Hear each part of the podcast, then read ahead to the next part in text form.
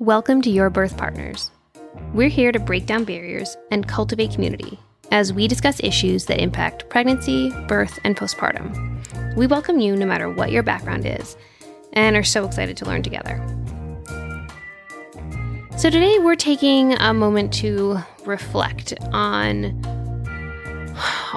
where we have come from in the last year. It was about a year ago that I first started talking to a few friends and colleagues about the idea of this podcast and what we wanted to we wanted to discuss what we hoped to bring to the birth world through these conversations. And so as I've been reflecting over everything that's happened in the past year, one of the things that I wanted to focus in a little more is the motto that we had chosen for our organization. And so our, our kind of motto or tagline is birth spelled out. So it's be inspired, respected, trusted, heard. These are the values and that we hope everyone is bringing into birth. These are the way we want people to feel as they're giving birth to their babies. These are the things we hope birth professionals are embodying. So I wanted to take this opportunity to talk through a little bit of that and see see how we're feeling, see how we're actualizing these in our practice. So I am excited to welcome you into this conversation with Pansy Tayo and Angela Mike. So let's just dig right in and you know talk about what what this has been like, how you've been reflecting on this time, this experience of living through pandemic, how that is shaping and changing your practice and kind of where where we're going from here. I definitely you feel know, that as you know, not so good things have happened with this pandemic. One thing that it has brought um, for me, and that I see for quite a few people, right? It, it, gave us the permission that we've been all waiting for to just be.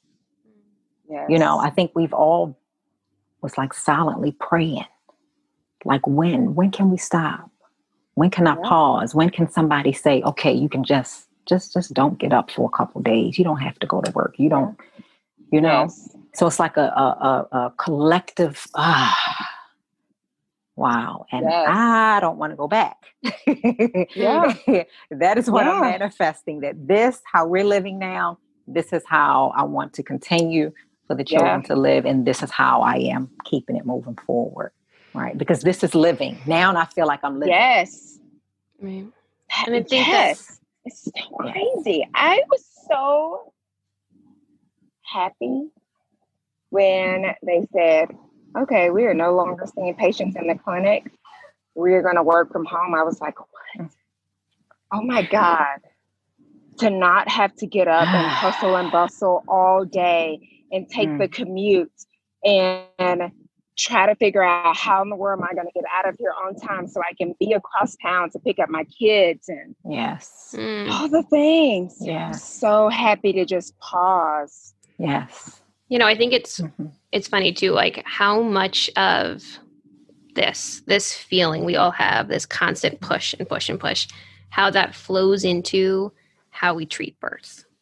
Mm. You know, because oh, we do, yeah. we have that. It's constant. Everyone's got something else to do, and people, you got, you've got other mm-hmm. patients to see. You've got other right. clients to get to, and so you're looking for things. And you know, as you know, we were talking about earlier, like I wanted to dig into kind of our, you know, our our motto, our slogan, you know, for our organization. Like that 1st mm-hmm. you know, it's be inspired, respected, trusted, heard, and that first one is be, like Mm. When do, how, and when are we allowed mm-hmm. to just exist, just be? Yeah. And so much in birth, obviously, especially in like the medical industrial yes. complex, it's mm-hmm. a factory. We got it people yeah. in, we got people out, and that mentality has completely dictated the way we've, you know, yes, how we care for people particularly yeah. in the hospital. And right. I think it bleeds out then into community work too sometimes though, where mm-hmm. because of the pace, because you've got so much to do, because you've got to make that money, mm-hmm. you're operating in this different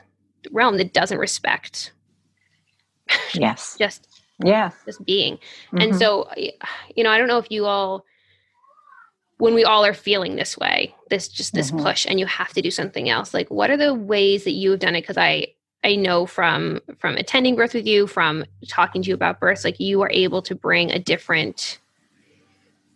You're able to hold space yes. for birth to be.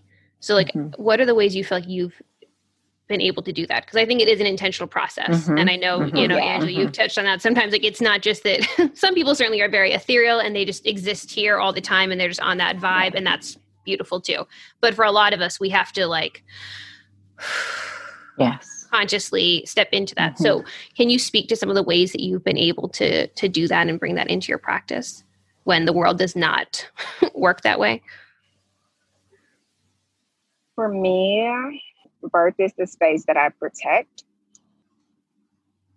Honestly, it it's kind of evolved into this natural process for me because I've worked in birth for so long that I truly just trust the process. I trust a woman's body. I trust that our higher power has perfectly designed her body to carry, grow, birth, and nurse and grow a baby outside of her body. And so when I'm in those spaces, um, I always think about this midwife that was one of our instructors at Frontier, and she always said, "Be the knitting midwife."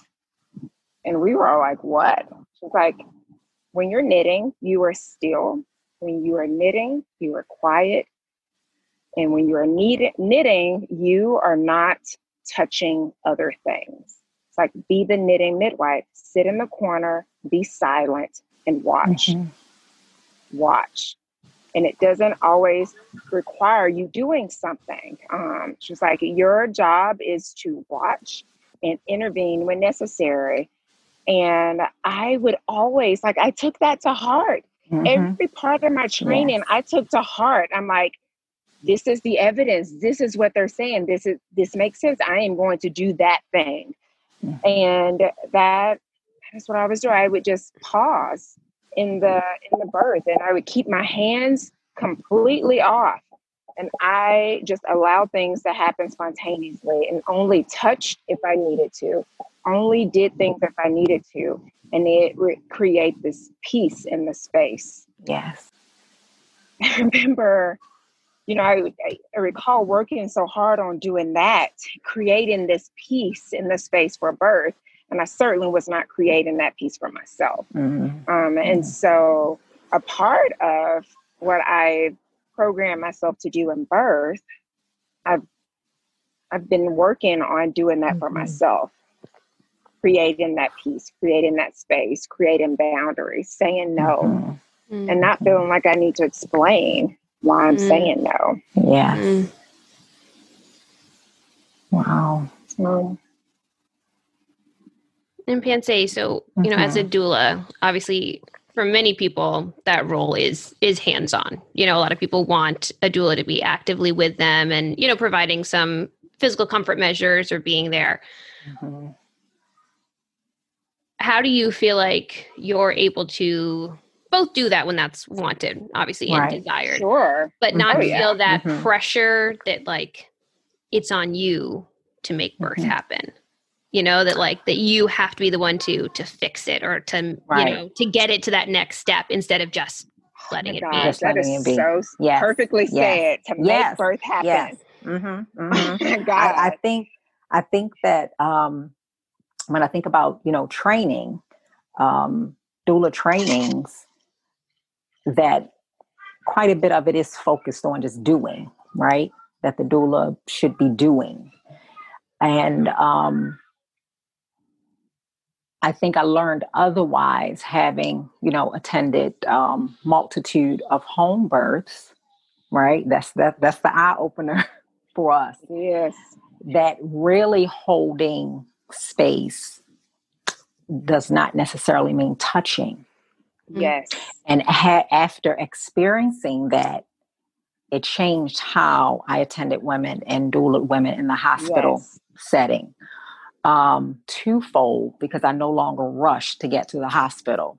So yes. okay, let's let's let's labor at home, yeah. mm-hmm. and really um, guiding and teaching the couple yes. that I'm just there to hold space. You have everything right here, especially, you know, we've done childbirth education, you're educated, which takes the fear and the mm-hmm. angst out of them, right? Because they, mm-hmm. they they know what the body is doing. So no no need to be anxious.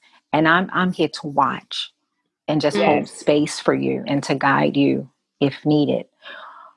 Once we need to move to the hospital setting, you know, that was a question in my mind for years. How how can I change how how birth is just you know happening in the hospital? You know, the nurses come in, everybody's just, you know, mm-hmm. hustling and bustling. And here it is. I know then we need peaceful sacred space, mm-hmm. right? Yes. So I figured, okay, I need to show them that we're different. That yes, it's a lot of pregnant women on this floor, but this room is different. Mm. So I started creating signs um, in very bright um, colors that I put on the hospital door that says, "This is the sacred birth of such and such." Beautiful parents to Love be, and the names, and this mm-hmm. is this is I am the doula. Beyond these doors, you will witness um, you know, holistic modalities, aromatherapy. You know, we ask that you respect the sacred space, use, you know, use low tone voices and went on and on, right? And it worked, right? I, I could always hear the hospital door um, or hear the room to the door open, but it's slow. It's like, what is this? And I can feel, I'm like, what is this? Mm-hmm. And by the time they read it and then open and see that I've created space. I've covered the furniture, furniture and you know tapestries, and there's lights and um, you know goddess figures and you know all this beautiful, serene um, atmosphere. It usually just brings them down. Like, okay, this is different. We've never witnessed this before. Mm. So that to get the staff on the same page that we need peace in here. We need to provide stillness for her body to do. Majority of the time, you know, the nurses and everybody aligns. Sometimes I get, you know, well, what is this? Mm. You know, and have somebody's, you know, energy coming against what we are, you know, trying to create. Um, but because because the world is, you know, for the most part, telling our clients to just go and have this baby. Nobody is saying it's sacred. Nobody is it, it, it's focusing that the environment should be as such that your body is relaxed and open and and that it, it can do it. Mm. That taking drastic measures to ensure that my client has as much of that as possible but has has probably been the driving force of sacred butterfly births, mm-hmm. right? Um, because it's so connected. If she does not have that, then the body is closed and the body is afraid and doesn't want to open. And then we have interventions and all these, you know, things. Um, so it's it's very big with within my work for me to hold the space to make sure I'm not bringing baggage from home. Mm. Right. I teach yes. the mentees that um, you know, weeks leading up to the birth, it's, it's, it's time for you to start. If it's meditating more, just slowing your pace, your pace down, releasing mm-hmm. some things, ensure that the daycare is set up properly. So, mm-hmm. you know, mm-hmm. once, once yes. you leave, you're not, you're not worried and calling and, yes, you know, our, you know, our, our moms are very much connected to energy, mm-hmm. you know, during pregnancy. So if you're bringing all that, you're mad with husband and you're fussing, when you touch her, she's going to feel what you're feeling. So the importance of knowing how your, you know, that your energy is aligned so yeah. that when you touch her, she feels peace, she feels safety, she feels serenity, and she feels a mothering. It's it's crucial. It's mm-hmm. crucial. Yeah. I think that's a good point birth. for, you know, for us hospital, you know, providers when we're going, you know, in and out of these rooms and the the advantage to working, you know, in those spaces that you have a lot of exposure to birth right? Mm-hmm. There's a lot of people coming in, and that is can be beautiful and helpful and invigorating, but it is also a job, right? And so people and we've all done it like you know we you can lose sight of it's not my birthing day. I'm not about to have my baby. So you are you're thinking about the stuff going on at home. Yes. you're thinking about how you had to pick up extra hours to get overtime yes. so you have enough money for whatever because mm-hmm. it's it is still work sacred yes. work but it's work and so mm-hmm. i do think that ability to like whew, again, just keep yes. taking those pauses, taking that exhale. When you leave, whatever you were talking about outside the room, your concerns, your whatever yes. it is, and then be able to kind of take that moment like that is such a that's a beautiful practice to be able to keep building on and really kind mm-hmm. of not that we need to compartmentalize too much, but being able to step into that space with that that energy that is protective for birth yes. and also allowing it to be despite a timeline we've right predetermined yeah. you know that right. we thought would work because yeah. i have another yeah. patient coming in and i need to take care of them it's actually be really great if you could deliver like yeah now you know instead of having that feeling of like oh right we're not delivering pizzas nope. they don't have to nope. come right now instead no. oh cool i'm not like so i'm gonna have to figure that out because that's my deal because mm-hmm. it's my yes. job but mm-hmm. for you mm-hmm. i'm waiting to see when your body and your yes. baby decides to be born like yes. it's a big shift and I, I think that you know that other piece of it that you know birth can be so inspiring mm-hmm.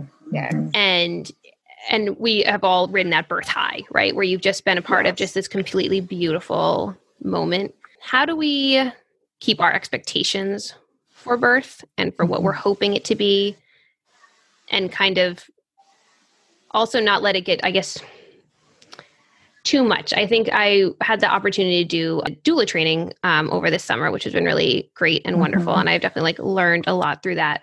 And one of the things we talked about was, you know, with so many people offering um, virtual services, because that's, you know, what's been happening mm-hmm. and a lot of doula work mm-hmm. and connecting, like, you know, a lot of us as birth pros, like there is something about physically being in the room, kind of like mm-hmm. soaking up mm-hmm. some of that mm-hmm. energy that we all love so much, right?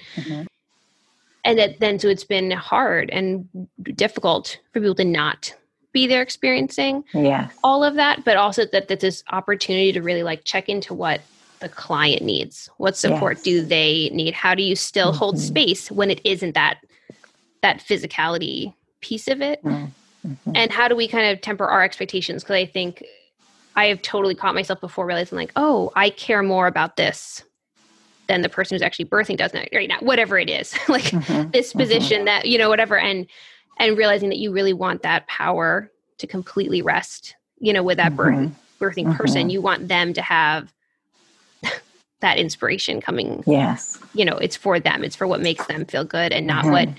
would make you feel good not what would allow you to redo your own birth or to yes. again to fix what happened wrong in that last birth that could have made the difference like there's there's this constant I don't know, push and pull on us.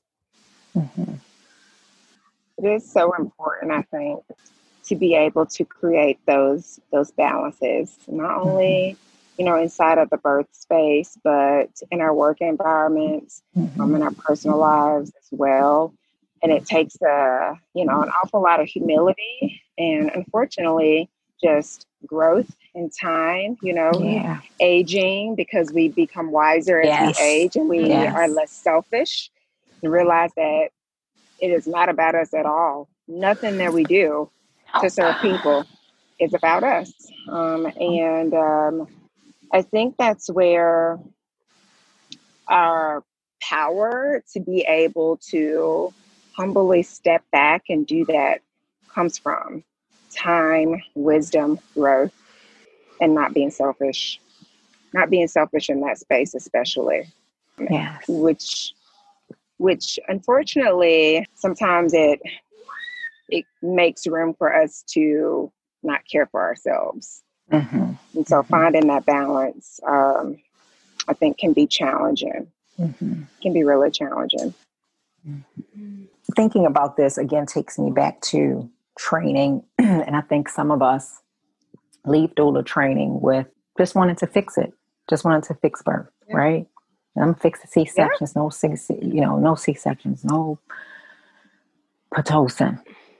But that's why some, we all go into it. Yeah, yeah, yeah, yeah. You know, but if if we don't find